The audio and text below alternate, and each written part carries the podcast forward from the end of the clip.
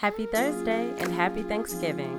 Even if you don't celebrate in a traditional sense, it's always a pleasure to give thanks for everything. This is episode 378 of Your Morning Message, your weekday dose of perspective and intention. I'm Bree Stories. Let's get into it. Message number one Gratitude is a tool in grounding and resetting. Taking note of what we're thankful for just feels good but it can serve an even deeper purpose when needed.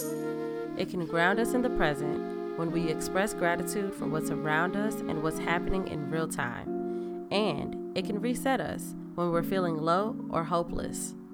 Find more reasons to be grateful. Message number two discomfort doesn't need to be avoided. I know that may sound like, what? Or it may sound cliche. But even if it is a message you've heard, it's still a concept that is foreign to a lot of us. When discomfort arises, pause and ask why. Is there danger on the other side? Or should we keep going?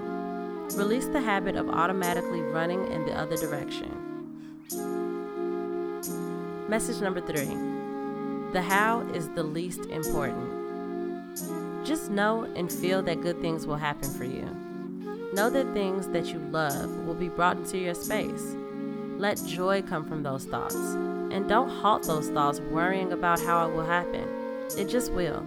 Keep living, keep loving. Good things are coming. Thank you so much.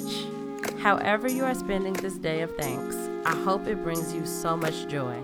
I am immensely thankful for you every listen, every share, every interaction. Thank you. Peace, loved ones. I'll be back here tomorrow. Your Morning Message is written, produced, hosted, and edited by me, Bree Stories. Follow me on Instagram at Bree.stories and on Twitter at Bree underscore stories. Music by Kenneth Leffridge. Follow him on Instagram at Kenzinho91. That's K E N Z I N H O 9 1. Thank you.